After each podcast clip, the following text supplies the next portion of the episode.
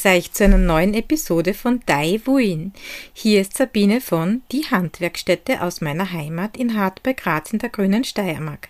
Zuallererst möchte ich diesen Podcast als Werbepodcast deklarieren, da er Informationen zu den Produzentinnen, Betrieben, KünstlerInnen und KunsthandwerkerInnen und zu den Museen aus der Steiermark enthält. Also Achtung, er beinhaltet unbezahlte und nicht beauftragte Werbung. Das Schaf begleitet uns schon seit Tausenden von Jahren. Genauer gesagt gehen Historiker davon aus, dass das Schaf um ca. 8000 vor Christus in Anatolien zu uns als Nutztier kam. Damals wurde es sicher zur Nahrung gehalten, aber bald merkten die Menschen, dass die Wolle der Tiere sehr nützlich ist. Die Archäologen gehen davon aus, dass ab 6500 vor Christus die Schafe auch wegen ihrer Wolle gehalten wurden. Eine sehr frühe Schafrasse ist das Zackelschaf, das vom Aussterben bedroht ist, aber in der Steiermark gehalten wird. In einer der nächsten Folgen möchte ich mich mit diesem außergewöhnlichen Schaf beschäftigen und eine Züchterin besuchen. Schon damals wurde das Schaf geschoren und die Wolle dann ausgekocht. Meine persönliche Annahme ist, dass sie schon damals wussten, dass man die Wolle besser verspinnen kann, wenn sie von den Verschmutzungen befreit ist. Und wahrscheinlich entdeckten sie, dass wenn man die Wolle kocht und dieses Abwasser stehen lässt, sich ein Film an der Oberfläche bildet. Das Wollwachs war entdeckt. Also wie Wollwachs oder Lanolin? Gibt es da einen Unterschied oder ist es dasselbe? Und ja, es gibt einen Unterschied und dieser bzw. diese Unterschiede werden durch den Menschen immer größer. Wollwachs beinhaltet Lanolin, aber auch andere Substanzen. Im Laufe der Jahrhunderte und im Laufe der zunehmenden Verschmutzung durch den Menschen wurden auch die verunreinigenden Substanzen im Wollwachs mehr. Aber beginnen wir einmal mit dem Lanolin. Was ist denn genau Lanolin? Lanolin, also ich spreche hier vom pharmazeutischen Lanolin, ist eine Mischung von wahrscheinlich Hunderten von einzelnen Substanzen, die viel zu komplex ist, diese künstlich herzustellen. Es ist also nicht ein Stoff, sondern es sind hunderte Komponenten, die wir Lanolin nennen. Sie setzen sich überwiegend aus langkettigen Estern und anderen Estern zusammen. Was sind nun langkettige Ester? Also langkettig bedeutet genau das, eine lange Struktur, die sich aus Kohlenstoffestern zusammensetzt. Und Ester, das sind nun Substanzen, die entstehen, wenn eine Säure mit einem Alkohol reagiert. Warum das nun genau Ester heißt, kann euch nur der Chemiker Leopold Gmelin sagen. Der hat nämlich diesen Begriff im Jahre 1850 aus dem historischen Begriff Essigether abgeleitet.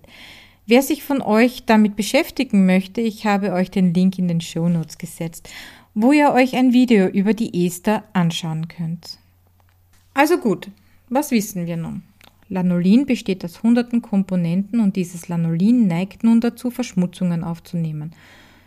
Diese verunreinigenden Substanzen kann man in drei Kategorien einteilen. In Pestizide, in Tenside und in Kontaminierungen durch Luftverschmutzung. Pestizide sind für viele Schafbauern, besonders in Australien, notwendig. Die Tiere werden damit besprüht, damit sich keine Milben, Fliegen und andere Tiere in die Wolle einnisten können. Tenside kommen bei der Reinigung der Wolle zum Einsatz. Es sind eben Waschmittel. Laut EU-Verordnung müssen Tenside oder andere chemische Verbindungen zur Reinigung der Wolle benutzt werden, um die Sicherheit zu gewährleisten. Das größte Problem bei der Aufreinigung des Lanolins bildet aber die Umweltverschmutzung, besonders die Luftverschmutzung. So konnte man nach dem Golfkrieg Partikel der verwendeten Munition im Lanolin von asiatischen Schafen wiederfinden. Die Entfernung solcher Partikel ist sehr schwierig, da sie ja erst detektiert und erkannt werden müssen, bevor man überhaupt weiß, wie man diese entfernen kann. Dies war eben damals im Golfkrieg. Welche Komponenten von den heutigen Kriegen, besonders dem Ukraine-Krieg, in der Luft sind, an die mag ich gar nicht erst denken. Aber so wie der Sahara-Sand kommen auch diese Partikel zu uns und wir atmen sie ein. Und die Tiere atmen sie ein. Und sie fallen auf unseren Boden, wo unser Gemüse, aber auch die Nahrung unserer Tiere wächst und eben auch auf unsere Tiere. So muss man eben heutzutage von einer direkten Verarbeitung dieses Wollwachses eher abraten. Dennoch hat das Lanolin Eigenschaften, die unserer Haut sehr gut tun. Welche Eigenschaften hat nun Wollwachs? Das Wollwachs schmilzt bei einer Temperatur von ca. 42 Grad Celsius und ist wasserunlöslich. Das heißt nun für uns, dass wir für die Reinigung der Wolle ein Waschmittel benötigen, das dieses Wachs nun mit dem Wasser verbindet, sodass die Wolle dann davon befreit ist. Um das Wollwachs aber zu gewinnen, erhitzt man die Wolle sehr lange und drainagiert das Wollwachs ab. Fällt dieses Wachs dann aus, so hat es eine gelbe Farbe, fühlt sich an wie eine Salbe und hat einen typischen Geruch. Das nun gereinigte Wollwachs heißt Lanolin und das seit 1882. Denn da hat Otto Braun dieses Wort für sein Patent in Berlin verwendet. Lanolin war auch eines der ersten Markennamen, die von August Luhn und Co. GmbH 1903 in Bremen verwendet wurde. Also Lanolin ist nun ein Gebrauchsname und ein Markenname. Im Grunde könnte man sagen, vor tausenden Jahren war das Wollwachs das Lanolin. Man könnte es sozusagen als gegenseitiges Synonym verwenden, wenn es die menschengemachte Verschmutzung nicht gäbe. Lanolin hat nun ausgezeichnete Eigenschaften für unsere Haut. Schon die Ägypter haben das Wollwachs als Creme für Gesicht verwendet. Auch die Griechen verwendeten Wollwachs. So schrieb der griechische Arzt Bedanlus Dioskorides eine Enzyklopädie medizinischer Substanzen, worin auch Lanolin für seine heilende und die Haut weichmachende Eigenschaft beschrieben wurde. Lanolin kann sehr leicht in unsere Haut eindringen und hält diese geschmeidig. Es ist aber auch gut lagerungsfähig da es nicht leicht ranzig wird. Lanolin ist kein Fett, sondern zählt zu den Wachsen und kann auch gut Wasser aufnehmen, nämlich das Mehrfache seines Gewichtes und bildet dabei eine Emulsion. Das heißt, dass sie nicht miteinander verschmelzen, sondern das Wasser zwischen den Wachsteilen eingelagert wird. Die dafür verantwortlichen Bestandteile im Lanolin können aber auch manchmal allergische Hautreaktionen wie Rötungen und Schwellungen auslösen. Wer aber das Glück hat, nicht allergisch zu reagieren, kann von den guten Wundheil- und Pflegeeigenschaften profitieren. Auch zur Lederpflege eignet es sich, da ja Leder nur gegerbte Haut ist. Wenn wir nun unseren Wollpullover für den Sommer verstauen wollen, so kann ich eine Wollkur empfehlen. Diese Wollkuren enthalten neben schmutzlösenden Seifen auch Lanolin, das die Wolle wieder weich und widerstandsfähiger macht. Im Frühjahr den Wollpullover mit einem Waschmittel gewaschen, mit einer Wollkur wieder geschmeidig gemacht und in einem Leinentuch gewickelt und mit Mottenschutz versehen. So kann ein Pullover gut den Sommer überstehen. Trotzdem sollte er ab und zu bewegt und ausgeschüttelt werden, damit sich die Motten nicht doch einen Weg in den schönen Pullover beißen. Es gibt auch Wollimprägnierungen, die vor allem für Windeln gedacht sind. Die so behandelte Wolle ist wasserabweisend. So begab es sich im Jahre 1856, dass ein junger Tuchmacher ein Geschäft in Hampshire, England aufmachte. Sein Name wird vielen ein Begriff sein. Er hieß Thomas Burberry. Er verkaufte auch seine Waren an die Schäfer in seiner Umgebung. Eines Tages bemerkte er, dass die Umhänge der Schäfer, die aus seinem Tuch geschneidert wurden, also nur jene, die von den Schäfern getragen wurden, im Sommer kühl, im Winter warm und bei Regen wasserabweisend waren. Er kam mit einem dieser Schäfer ins Gespräch. Der Schäfer meinte, dass wohl die wachsende Substanz auf der Wolle seiner Schafe seine Kleidung wasserabweisend gemacht hat. Der Rest ist Geschichte. Heute zählt Burberry wohl zu den bekanntesten Marken Englands. Für jene, die sich wirklich mit den chemischen Eigenschaften von Lanolin auseinandersetzen möchten, habe ich die Veröffentlichung von PubMed und ScienceGV in den Shownotes hineingestellt. In diesen Veröffentlichungen sind auch weitere chemische und pharmakologische Studien verlinkt. Und wie wird nun Lanolin aufgereinigt?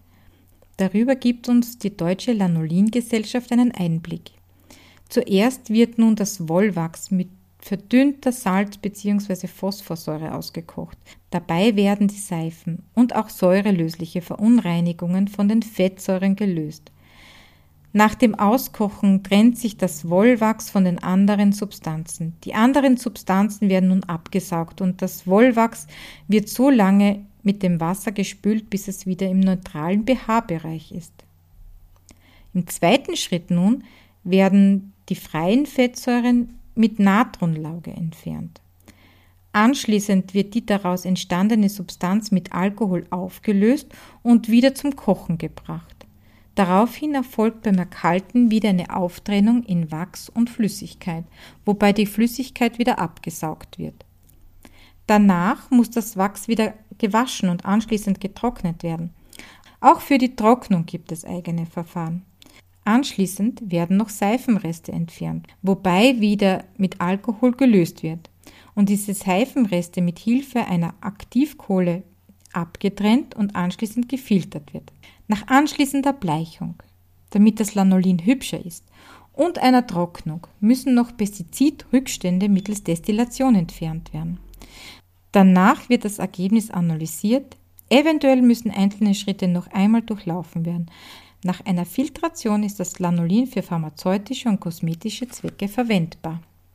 Der Einsatz von Lanolin in diesem Bereich ist noch lange nicht ausgeschöpft. So zeigt uns eine aktuelle Studie, sie wurde in Plus One veröffentlicht, dass eine Vaseline-Lanolin-Mischung ausgezeichnete, lang anhaltende und feuchtigkeitsspendende Eigenschaften hat. Diese Mischung kam in der Corona-Krise in den Kliniken zum Einsatz, wo Menschen, die in der Pflege beschäftigt sind, über mindestens vier Stunden pro Tag Handschuhe tragen und deren Hände ständig mit Desinfektionsmittel in Berührung kamen.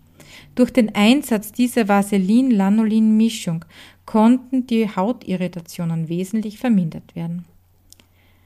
Was ist aber nun mit den Allergien? In einer Studie, die in der National Library of Medicine veröffentlicht wurde, reagierten ca. 28 Prozent der Probanden auf eines der Lanolin-Alkohole wobei eine andere Studie in derselben National Library of Medicine diese Allergien auf einen Mythos zurückführt, der von der pharmazeutischen Allergietestindustrie aufgebracht wurde. Eine weitere Studie führt die allergische Reaktion auf die Chemikalien zurück, die während des Reinigungsprozesses verwendet werden. Ob es nun eine Lanolinallergie gibt oder nicht. Leider kann ich euch das nicht sagen. Aber was man als Wollproduzent, egal ob privat oder geschäftlich, tun muss, ist, dass man beim Verschenken und beim Verkaufen darauf hinweisen muss, dass eine natürliche und ökologische verarbeitete Wolle auch Lanolin noch enthält. Erst durch den Einsatz von Chemikalien und einer anschließenden Analyse kann man sicher gehen, dass absolut kein Lanolin mehr in der Wolle ist. Mein Tipp, macht euch kleine Armbänder mit der Wolle. Tragt diese einige Tage und Nächte und schaut, wie die Haut reagiert. Sollte die Haut rot werden, anschwellen, jucken, heiß werden oder sich kleine Bläschen bilden, so verwendet diese Wolle nicht. Greift zu anderen Wolllieferanten, wie zum Beispiel Alpaka oder Hunde oder Kaninchen oder kauft eben die Industriewolle. Jetzt muss ich mich noch für die verspätete Beantwortung einiger E-Mails entschuldigen. Aller Anfang ist schwer und so sind einige E-Mails in den Spam-Ordner gelangt. Ich habe aber daraus gelernt und ich schaue mir natürlich ab jetzt auch jeden Tag meinen Spam-Ordner durch. Und jetzt wieder zu den Veranstaltungstipps.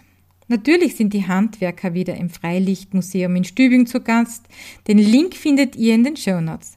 Dazu ein kleiner Hinweis in eigener Sache. Am 28. August findet der große Schneidertag der WKO in Stübing statt, wo auch ich ausstellen werde. Kommt doch einfach zum Tratschen vorbei und schaut mir beim Spinnen zu.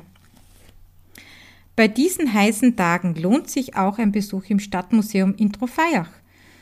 Dort sind historische Trachten aus der Steiermark zu bewundern.